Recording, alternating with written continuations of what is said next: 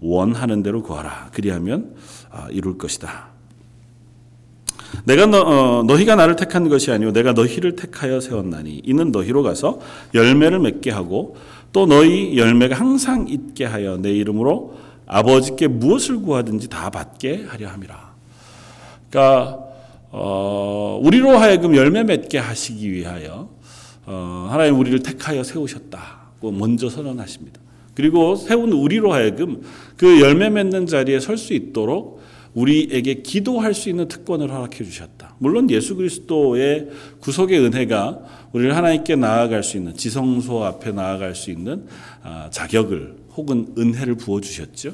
하나님 앞에 나아가 기도함으로 우리는 하나님의 도우심을 입을 수 있는 그와 같은 은혜를 가지게 된 거죠. 어떻게 보면 하나님이라고 하는 전능하신 분, 그러니까 나의 실력과 나의 능력과는 비교할 수 없는 온 세상을 창조하신 창조주, 그 하나님에게 도움을 요청할 수 있고 또 그 기도를 들어주시마 약속하시는 그 약속을 우리가 붙잡고 살아갈 수 있도록 해주셨다는 거죠. 그러니까 전적으로 우리는 하나님 앞에서 하나님의 은혜를 구함으로 열매 맺는 삶을 살아갈 수 있다는 것입니다. 우리가 아무리 애써도 아무리 노력해도 할 수 없는 것들이라 할지라도 하나님 앞에 기도할 때 하나님은 우리의 기도를 들으시고 우리가 하나님이 기뻐하시는 자리로 갈 수 있도록 우리를 인도해 주시고 등을 밀어 주시고 또 우리를 이끌어 주신다고 말씀하십니다. 근데 그 말씀에 어, 전제 조건은 아니지만 앞에 예수님께서 어, 두 가지 말씀을 더 붙이세요. 15장 7절 너희가 내 안에 거하고 내 말이 너희 안에 거하면이라고 하는 조건이 붙습니다. 무엇이든지 원하는 대로 구해라. 그러면 어, 이룰 것이다고 말씀하시는데 그 무엇이든지 원하는 대로 구하라고 하는 그 어, 명령 앞에 너희가 내 안에 거하고 내 말이 너희 안에 거하면 이라고 하는 조건이라고 표현하긴 그렇지만 그런 상태, 관계를 우리에게 말씀해 주세요. 우리들은 기본적으로 내가 원하는 대로 구하는 것 만 하나님 앞에 기도한다고 하면 보통은 그리스도인이 아닌 하나님을 잘 모르는 사람들이 우상 앞에 가서 원하는 것과 비슷한 것일 가능성이 높아요. 뭐 천지신명에게 물 떠다 놓고 구하는 것이거나 어, 이방 우상들 앞에 가서 제사하며 구했던 것이거나 아니면 점집에 가서 우리가 어, 기대하는 것들 뭐 이런 것들은 내가 원하는 거죠. 내 욕구로부터 출발하고 내 욕망으로부터 출발하여 구하는 것들. 그러니까 그런 것들도 무조건 구해라. 구하기만 하면 내가 얼마든지 줄 거야. 물론 하나님 그런 하나님이시긴 한데요. 오늘 말씀 가운데 핵심은 열매 맺는 삶이잖아요. 열매 맺기 위하여 너희가 구하는 것을 내가 다 들어줄 것이다고 하는 말씀이에요. 그러니까 열매 맺는 삶을 위하여 하나님께서 허락하신 구어, 구, 기도의 응답은 그 조건이 조건이라고 자꾸 제가 표현하는 것이 좀 어, 죄송하고 불편합니다. 조건은 아니에요. 예, 조건은 아닙니다. 그러나 그 상태 하나님과의 관계가 친밀할 때 하나님께서 그 기도를 들으시겠다는 것입니다. 왜냐하면 우리는 하나님과 친밀해야만 하나님 앞으로 어, 나아가고 또 하나님께 열매 맺는 사람이 되니까 이건 뭐 전제 조건 뭐 혹은 사전에 필요한 요구 조건 이런 것일 수는 없어요. 기본적으로 우리를 하나님의 자녀로 부르셨기 때문에 그 상태에서는 이미 우리는 하나님 안에 거하고 예수님 안에 거하고 그 예수님의 말씀 안에 거하는 사람들이 분명합니다. 그럼에도 불구하고 예수님께서 이 말씀을 하시는 이유가 있어요. 하나님 앞에 나아가서 하나님의 은혜를 구하고 기도함으로 하나님의 도우심을 구할 때 우리가 예수 그리스도 안에 거해야 할 이유가 있습니다. 예수님 안에 거한다는 건 뭘까요? 예수님 표현하시는 것은 너희가 내 안에 거하고 라고 예수님이 얘기하셨을 때 이건 무엇을 의미하는 걸까요? 그냥 예수님과 친밀한 관계, 하나님과 친밀한 관계를 표현하는 것이라고 생각이 돼요. 예수님 안에 거한다 그래서 우리가 예수님을 손붙잡고만 계속 다닐 수 있는 것도 아니고 곧 있으면 예수님 부활 승천하시니까 예수님 안에 거한다고 하는 것은 예수님을 기억하는 삶. 예수님의 구원을 내가 믿고 그 구원하심의 은혜 가운데 거하는 삶. 그러니까 하나님이 우리를 구원하셨다, 하나님의 자녀 삼으셨다는 사실을 믿음으로 고백하는 삶이에요. 예수님 안에 거한다는 건 그걸 놓치지 않는 삶입니다. 그러니까 내 일상의 삶을 살아가도 그 삶 속에서 내가 하나님으로부터 구원받은 하나님의 자녀라는 사실을 기억하는 삶. 그래서 그 하나님이 나의 삶의 주인 되시고 내 삶을 지켜보시고 내 삶을 주관하신다는 사실을 놓치지 않는 삶. 그게 예수 그리스도 안에 거하는 삶이에요. 같은 맥락에서 내 말이 너희 안에 거하면도 동일하게 이해할 수 있습니다. 그렇게 되면 우리는 그 예수님의 가르치심을 기억하는 사람들이 되어집니다. 예수님이 이 땅에서 가르치셨던 특별히 제자들은 예수님이 가르치셨던 하나님 나라의 일들 그리고 하나님께서 우리들을 향하여 기대하시고 베푸시기를 원하셨던 그 가르침들을 기억하는 삶. 그 가르침은 결국은 우리에게 어떤 상황으로 요구, 요구가 되어지냐면 그 구원을 받고 그 가르침을 받았은즉 너희도 그 말씀에 순종하라고 하는 요구 앞에 선 거죠. 그러니까 그 말씀을 기억하는 사람들은 무엇이든지 구하면 하나님께서 그것을 이루어 주실 것이다. 간단하게 간략하게 이야기하면 하나님 앞에 기도하되 하나님의 뜻을 따라 구하는 기도를 하나님께서 들어주시겠다는 거예요. 무엇이든지라고 표현되지는 하나님 앞에 열매 맺기 위하여 우리가 구하는 그 무엇이든지는 그 하나님이 기뻐하시는 삶을 살기 위하여 발버둥 치며 하나님의 은혜를 구할 때 하나님 그 기도를 들으시겠다는 겁니다. 물론 다른 성경에서 우리가 얼마든지 어, 다른 예들을 찾을 수 있습니다. 우리의 건강을 위해서도 하나님께서 기도하라 하셨고 우리 이 땅에 살아가는 삶의 형통을 위해서도 하나님께서 그 기도에 응답하시는 하나님이신 것을 우리에게 분명히 보여줘요. 그러니까 그 기도를 하지 말라는 것은 아닙니다. 그러나 그 기도도 어느 연장선상에 있어야 하냐 하면 하나님 뜻대로 사는 삶의 연장선상에 있어야 해요. 그러니까 하나님의 은혜를 구하고 하나님의 뜻을 구할 때 내가 이 땅에서 하나님이 나의 구주인 것을 증명하며 살겠습니다. 그런 고백이 있을 때 하나님 그 하나님의 영광을 가리지 않기 위하여 하나님의 뜻대로 살기 위하여 제게 건강을 주십시오. 저의 가정에 평안을 허락해 주십시오. 그리고 그 기쁨이 내 속에 충만하게 해 주십시오. 나아가서 그 뜻대로 살고자 하는 제 삶을 하나님께서 고쳐주시고 회복시켜 주십시오. 하나님 그 일에 제 안에 혹은 바깥에 이러저러한 문제들이 저를 넘어지게 합니다.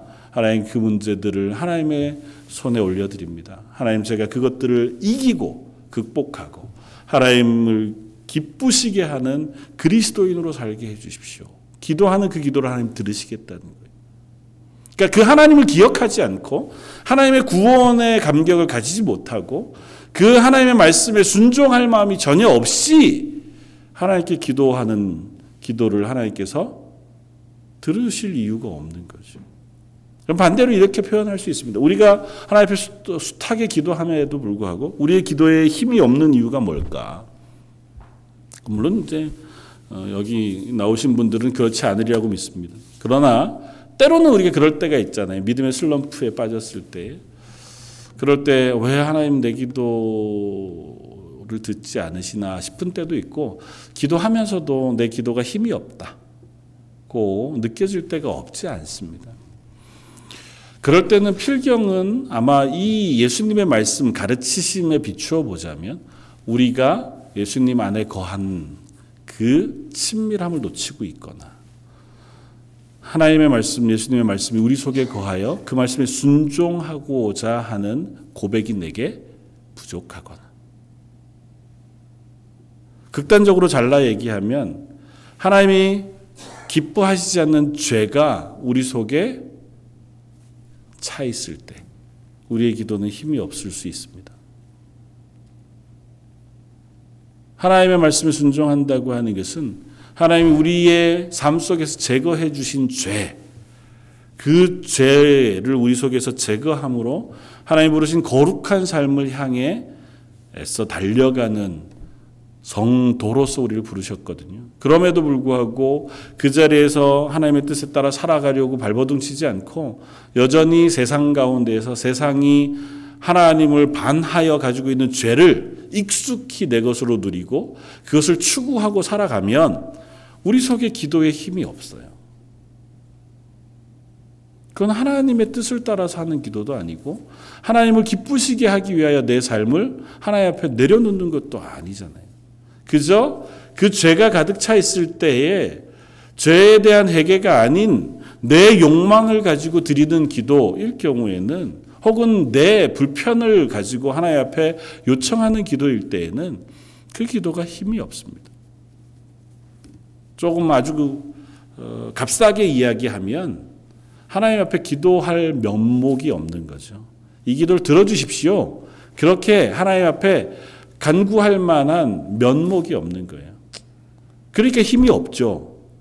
간청할 만한 힘이 있어야 되는데 그 마땅한 설득력이 있어야 돼요. 나 스스로를 향해서 하나님이 우리의 심정을 다 아시는 분이니까 그 하나님 앞에 우리가 무엇이든 기도할 수 있어요. 그러나 우리가 기도하면서 힘이 없는 이유는 하나님 앞에 그런 어, 기도를 드리면서도 내 속에 내가 설득되지 않는 거예요.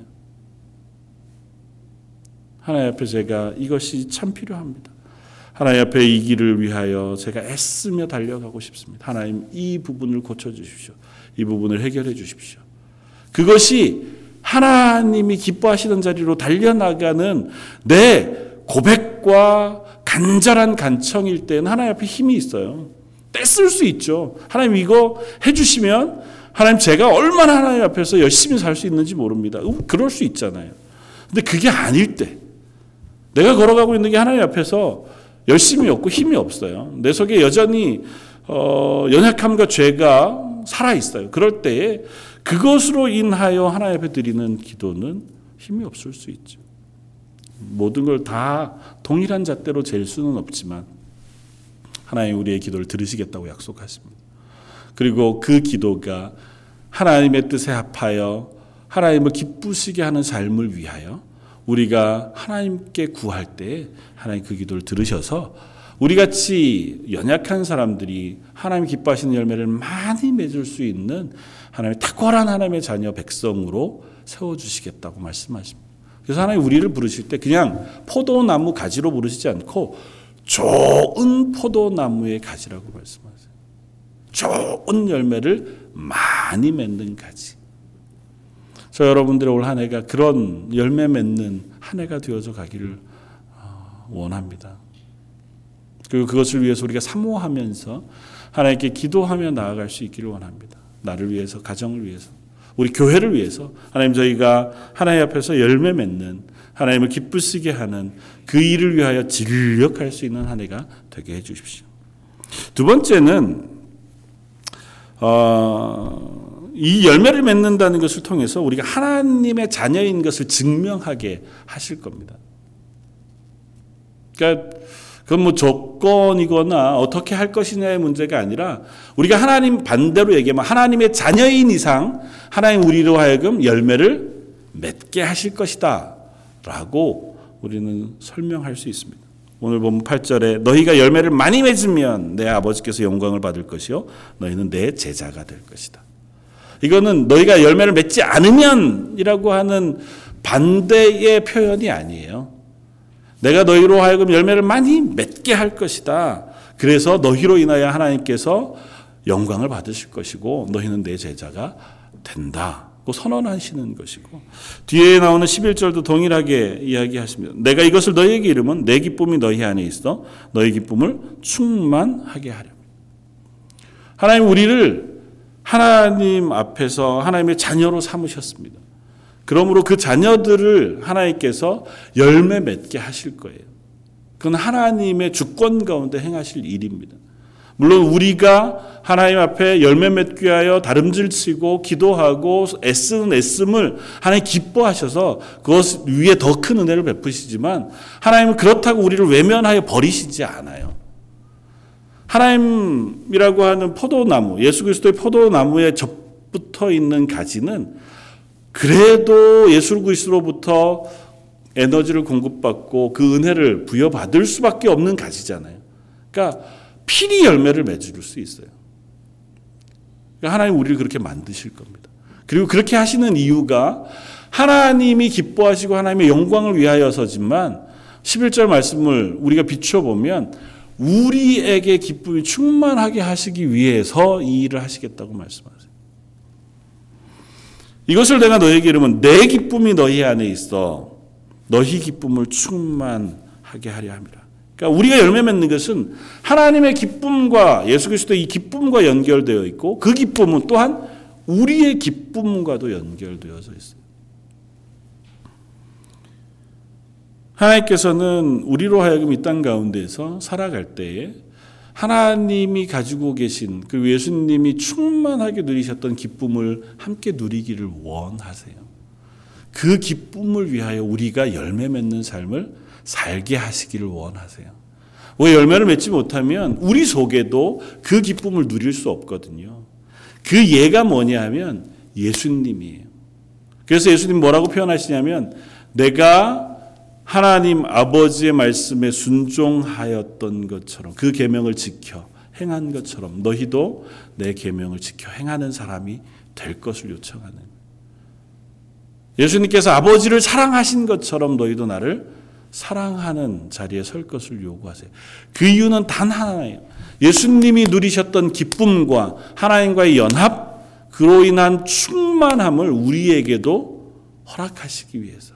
그것을 누리게 하시기 위하여 우리를 그 자리로 부르고 계시다고 하는 사실입니다.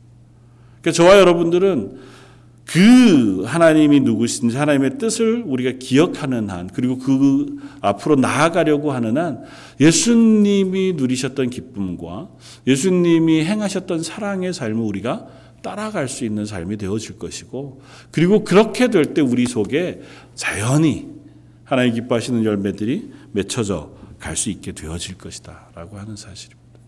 좀 멀지요. 언제 언제 그런 일이 일어날 수 있습니까? 그러나 결국은 우리가 그것을 따라가는 삶인 것 같아요. 예수님이 수없이 공생의 기간 동안 따라오는 사람들 제자들을 향해서 말씀하신 것처럼 너희는 나를 따라오너라 고 말씀하신 것. 그 물리적으로 예수님의 뒤를 따라서 걷는 것이기도 하지만 예수님의 삶을 따라가는 삶이기도 하고 그것은 예수님이 가지셨던 그 충만한 기쁨을 우리에게도 허락해 주시기 위한 그 은혜의 말씀이기도 하다는 사실 우리가 기억했으면 좋겠습니다. 저 여러분들이 그리스도인으로 살면서 그 기쁨의 충만함을 누리며 살아가게 되어지길 원합니다. 그 기쁨의 충만함을 누리는 단 한 가지 방법은 예수님처럼 사는 거예요. 예수님의 전 생애를 다 따라갈 수는 없잖아요. 예수님처럼 살 때 예수님이 어떤 모습처럼 사는 것이냐면 아버지의 뜻대로 순종하는 삶을 사는 것입니다. 오늘 보면은 우리에게 그 이야기를 해요. 10절 내가 아버지의 계명을 지켜 그의 사랑 안에 거하는 것 같이 너희도 내 계명을 지키면 내 사랑 안에 거하리라. 예수님은 당신의 평생 이 땅에서 있는 그 모든 시간 동안 아버지의 계명을 지켜 그 사랑 안에 거했다고 표현합니다.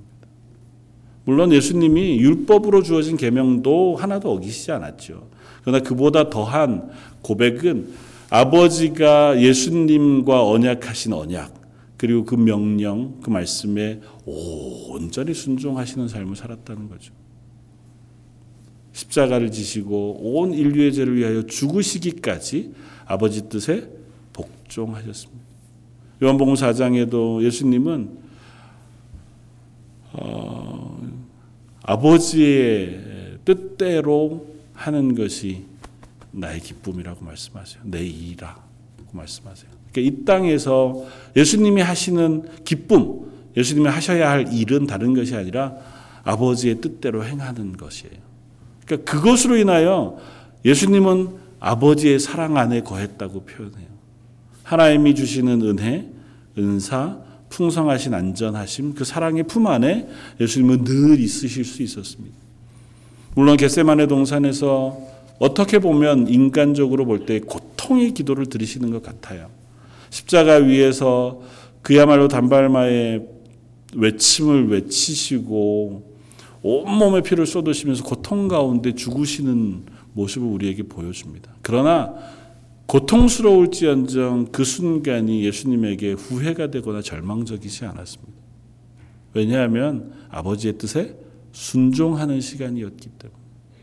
그리고 예수님은 당신을 다시 죽음 가운데서 건져 영화로운 자리로 올리실 하나님의 약속을 알고 있었고 그 사실을 믿음으로 붙잡을 수 있었습니다. 우리를 위하여 그, 그 길을 걸으시는 거예요.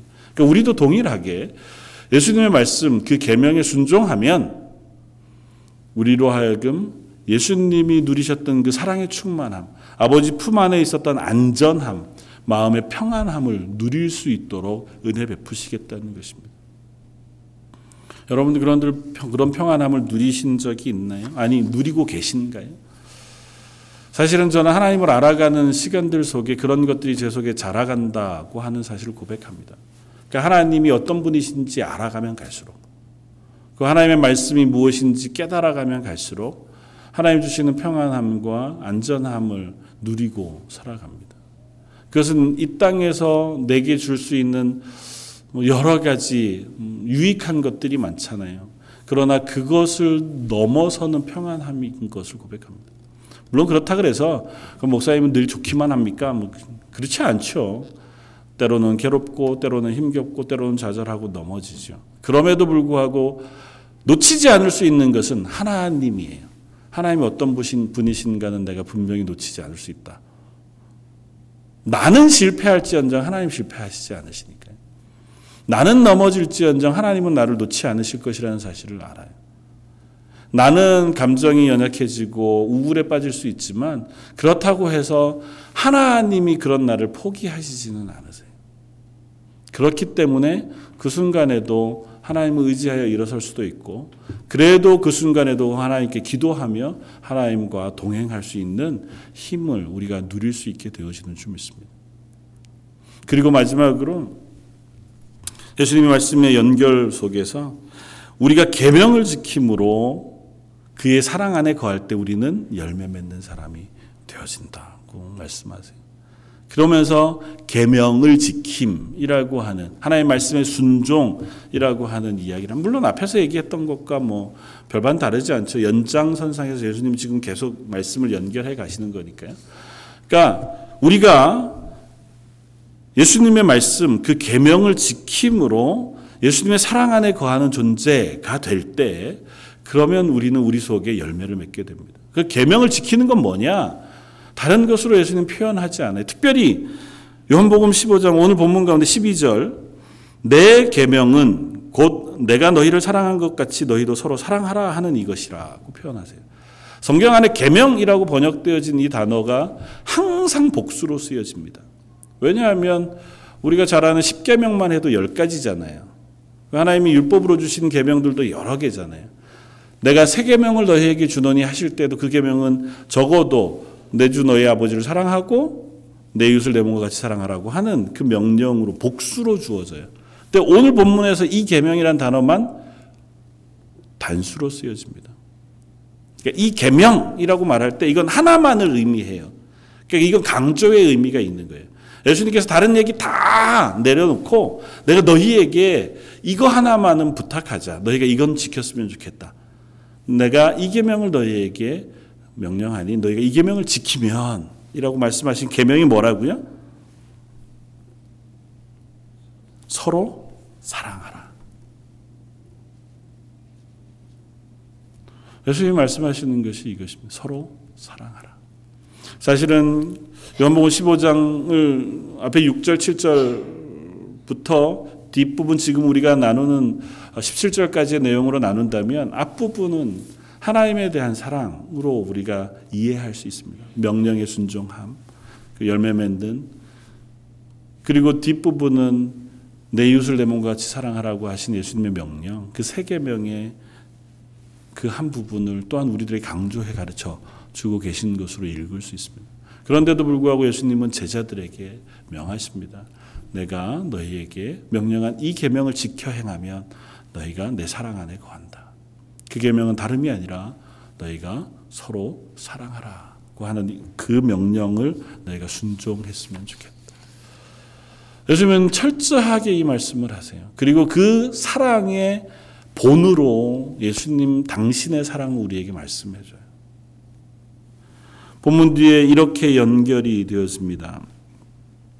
9절 앞쪽에 먼저 아버지께서 나를 사랑하신 것 같이 나도 너희를 사랑하였으니 나의 사랑 안에 거하라고 말씀하셨던 그 예수님께서 13절에 사람이 친구를 위하여 자기 목숨을 버리면 이보다 더 큰 사랑이 없다. 그렇게 말씀하시고 뒤이어서 너희는 내가 명하는 대로 행하면 곧 나의 친구라 그렇게 선언하십니다. 내가 너희를 사랑했다 고 말씀하시고 사랑 중에 제일 큰 사랑 혹은 제일 본이 될 만한 사랑은 뭐냐면 친구를 위하여 목숨을 버리는 사랑. 그런데 예수님은 우리들을 뭐라고 부르신다고요? 친구라고 부르세요. 이 사랑의 본으로 예수님은 우리에게 친구를 위하여 목숨을 버리시는 예수님의 모습을 들려줘요. 심지어 우리는 예수님의 친구이지도 않아요. 친구였던 사람들도 아니에요. 아직도 우리가 죄인 되었을 때, 우리는 예수님과의 관계가 뭘? 하나님은 창조주시고 우리는 피조물, 그 하나님이 명하시는 그 명령에 불순종하여 죄로 죽어가는 우리들을 예수님께서 오셔서 우리를 친구의 자리로 끌어올리시고 우리를 대신하여 죽으심으로 우리를 친구로 삼으신 거예요. 그 예수님은 우리를 친구라고 부르세요. 내가 너희를 위하여 목숨을 버림으로 너희는 내 사랑하는 친구라고 말씀하세요. 그러면서 그 사랑으로 구원받아 예수님으로부터 친구라고 하는 그 호칭을 부여받는 저와 여러분들에게 내가 사랑했던 것처럼 너희도 서로 사랑하라고 명령하시는 것입니다. 그러니까 이 명령은 너무도 당연한 명령이고 너무도 중요한 명령이 아닐 수 없어요. 그러니까 우리가 친구를 사랑할 때, 우리가 서로 사랑할 때 그 사랑의 조건이 아주 명확해집니다. 그건 예수님이 우리를 사랑하신 사랑이거든요. 아주 단순화시키면 예수님이 우리를 사랑하신 사랑에는 대상이 구별되지 않습니다. 사랑할 만한 사람, 사랑하지 않을 사람, 저 사람은 전혀 어떤 식으로도 나와 관계없는 사람, 이 구분이 없어요. 예수님이 우리를 사랑하셔서 십자가를 지실 때 대상을 구별하지 않으셨습니다. 내가 죄인인지 그렇지 않은지를 구별하지 않으시고 내 인종이 무엇인지 나이가 무엇인지 삶의 형태가 어땠는지 어떤 모양으로 살았는지를 하나님 구별하지 않으셨습니다.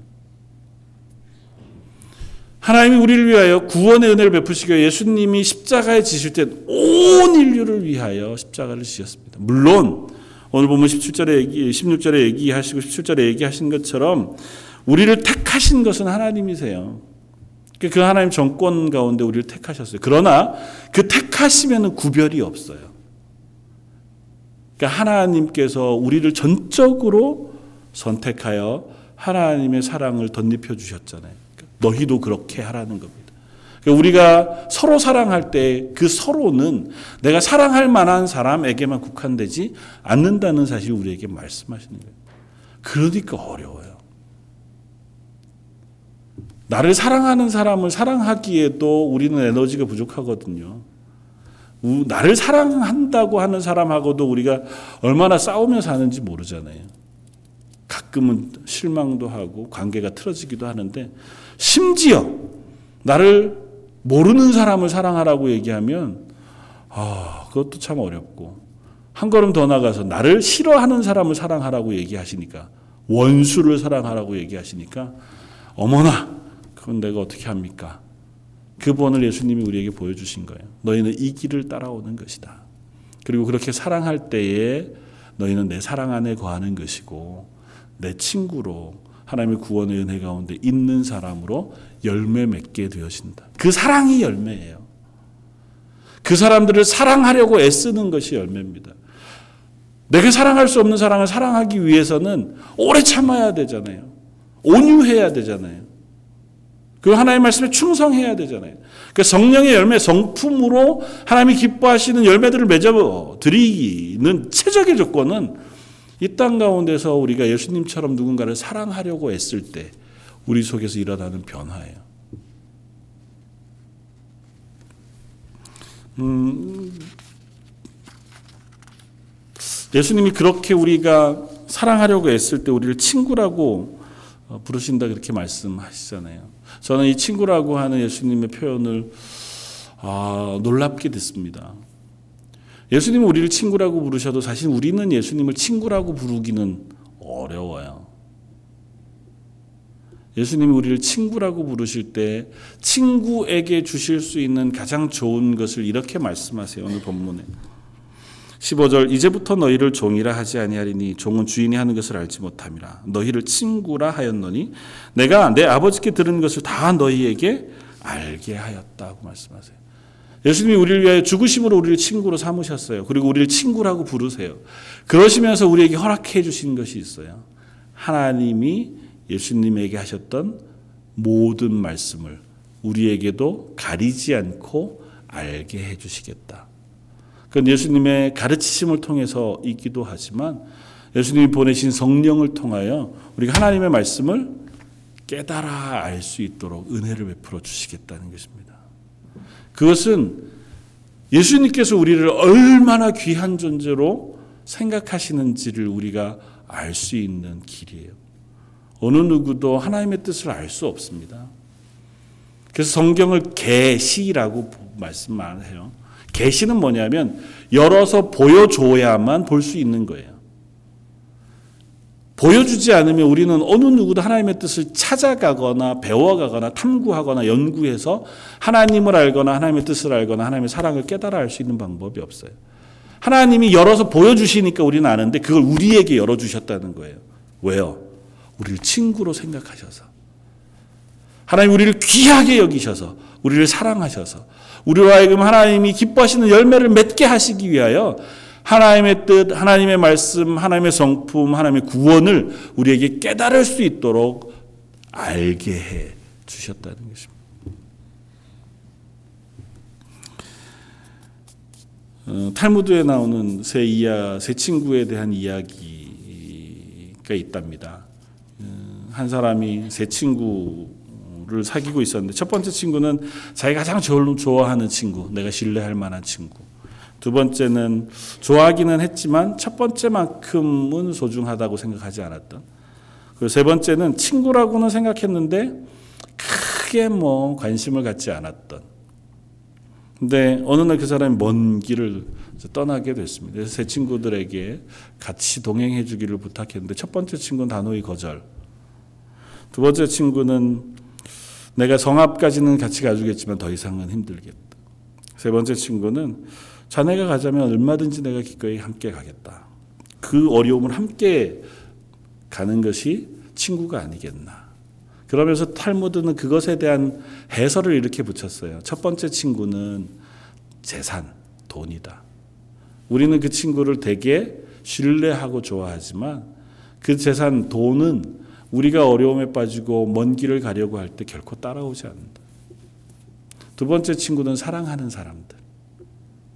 이 세상에 사랑하는 이들은 나도 의지하고 그들도 나를 사랑하지만 그러나 결코 죽음 이후까지 우리를 따라오지는 않는다. 그렇다면 세 번째 친구는 누굴까요? 우리는 이 세 번째 친구를 가지고 있느냐고 탈무드는 묻습니다. 하나님께서 우리의 친구가 되시는 줄 압니다. 우리는 그 하나님을 친구로 여기지 않고 예수님은 우리의 친구로 여기지 않아서 평소의 삶을 살 때 그분과 함께 친밀하게 지내지 않아요. 그러나 우리가 언제라도 그분에게 손을 내밀고 은혜를 구할 때 기꺼이 우리에게 오셔서 우리의 죽는 그 자리까지 죽음 후에 하나님의 나라 가는 그 모든 순간까지를 함께 하시겠다고 약속하시는 분 그분이 임마누엘 하나님이신 줄 믿습니다. 오늘 본문에 예수님께서 우리를 친구라 부르시겠다고 말씀하세요. 말할 수 없는 은혜가 아닐 수 없고 도무지 가늠할 수 없는 사랑이 아닐 수 없습니다. 그 사랑으로 하나님의 친구라고 불림을 받았다면 그리고 그 친구로서 우리에게 하나님께서 은혜를 베푸시겠다고 약속하셨다면 저 여러분들의 삶 속에 그 친구 되신 예수님 우리를 사랑하신 그 하나님 앞에 그 사랑을 누리고 고백해 열매 맺는 자리로 나아갈 수 있기 위해서 애쓰고 하나님의 은혜를 구하는 자리에 설 수 있는 저와 여러분들이었으면 좋겠습니다. 그래서 16절은 또 다시 한 번 더 반복해서 얘기합니다. 너희는 가서 열매를 맺게 너희 어, 내가 나를 너희가 나를 택한 것이 아니요 내가 너희를 택하여 세웠나니 우리를 먼저 찾으신 하나님께서 너희로 가서 열매를 맺게 하기 위하여 그렇게 우리를 부르셨다 말하고 그 열매가 항상 있게 하여라고 표현해요. 여기서 항상이라고 표현되어진 단어는 영원히 내가 너희와 함께 하리라고 말씀하셨던 영원이랑 같은 단어예요. 그러니까 항상이란 얘기는 어느 순간 잠깐 열매 맺고 끝나는 존재가 아니라 우리의 인생 영원토록 하나님 나라 가는 그 모든 자리까지 우리로 하여금 열매 맺는 그 사람으로 우리를 만드셨다. 부르셨다는 얘기. 그렇게 우리를 부르셔서 내 이름으로 아버지께 무엇을 구하든지 다 받게 하시겠다고 말씀하세요. 예수님의 이름으로 하나님 앞에 기도할 때에 하나님께서 우리는 열매 맺는 사람으로 만드시기 위하여 응답하시겠다고 말씀하십니다. 저희들이 살아가는 삶이 그렇게 열매 맺어 갈 수 있는 사람들이었으면 좋겠고 그것을 위해서 애써 수고하고 달려갈 수 있는 열심히 저와 여러분들에게 있었으면 좋겠습니다. 하나님 앞에 달려가는 삶은 결코 이것저것을 재단하고 비교해 가면서 하나님 앞에 달려갈 수 있는 사람 되지는 않는다는 사실을 우리에게 들려줍니다.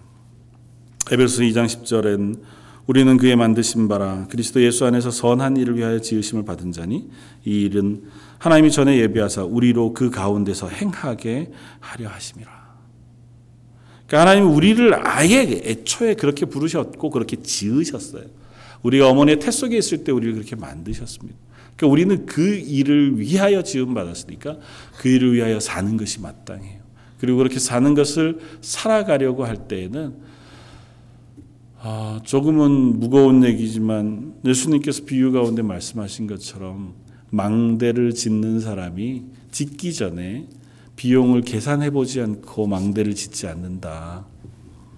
망대를 짓다가 혹 비용이 부족해서 중간 쭉 짓다가 포기하게 되면 사람의 비웃음을 살 것이다. 그 얘기는 예수님을 따라오는 빛과 소금으로 사는 우리의 삶의 비유거든요. 그러니까 너 따라올지 안 따라올지 얼만큼 따라올지 미리 계산해 보고 못 하겠거든 포기해라의 의미가 아니고 나를 따라오려거든 너희 전부를 전력을 가지고 나를 따라오라고 말씀하시는 말씀인 줄 압니다. 우리의 열매가 어떻게 되었든 우리의 현재가 어떻게 되었든 하나님 부르신 부르심 앞에 우리가 전력으로 달려갈 수 있는 저와 여러분들이었으면 좋겠습니다. 그 전력으로 달려갈 때 하나님께서 우리를 향하여 은혜 베푸시겠다고 분명히 말씀하시고 그런 열매를 맺음으로 우리를 기쁨 가운데 충만한 기쁨 가운데 두시겠다고 약속하셨습니다. 그 기쁨은 올 2018년 한 해 동안 저 여러분들 그리고 우리 가정들 우리 교회 가운데 충만하게 되어지길 원합니다. 그 누군가가 줄 수 있는 것도 아니고 누군가에 의해서만 생기는 것도 아닌 줄 압니다. 저희가 그 걸음을 걸을 때 그리고 그것을 위하여 기도할 때 그것을 그 걸음을 위하여 전력으로 걸어갈 때 하나님 주시는 기쁨이 충만해지리라고 믿습니다. 그 기쁨을 위하여 사모하며 나아가는 저 여러분들 되시기를 주님의 이름으로 부탁을 드립니다. 한번 같이 기도하겠습니다. 하나님께서 우리로 하여금 사랑하라 말씀하시고 그 사랑함으로 하나님 말씀에 순종하고 그것으로 인하여 하나님 앞에 열매 맺는 삶 살아가도록 만드시겠다 말씀하시니 감사합니다. 저희는 사랑할 만하지 못하고 또 전력으로 하나님의 뒤를 따르지도 못하는 어리석은 사람들이지만 또 부르시고 말씀해 주시니 그 말씀을 의지해서 다시 하나님의 사람으로 살아가고자 다짐합니다. 하나님 앞에 다짐한 저희들 심령 위에 은혜를 더하시고 능력을 부으셔서 오늘 수협에 나온 하나님의 사람들로부터 그 가정 가운데 그리고 저희 런던 제일장로교 모든 성도들 가운데로 그 소망과 기쁨이 충만하게 퍼져가는 하나님의 교회가 되게 하여 주옵소서. 오늘 말씀 예수님 이름으로 기도드립니다. 아멘.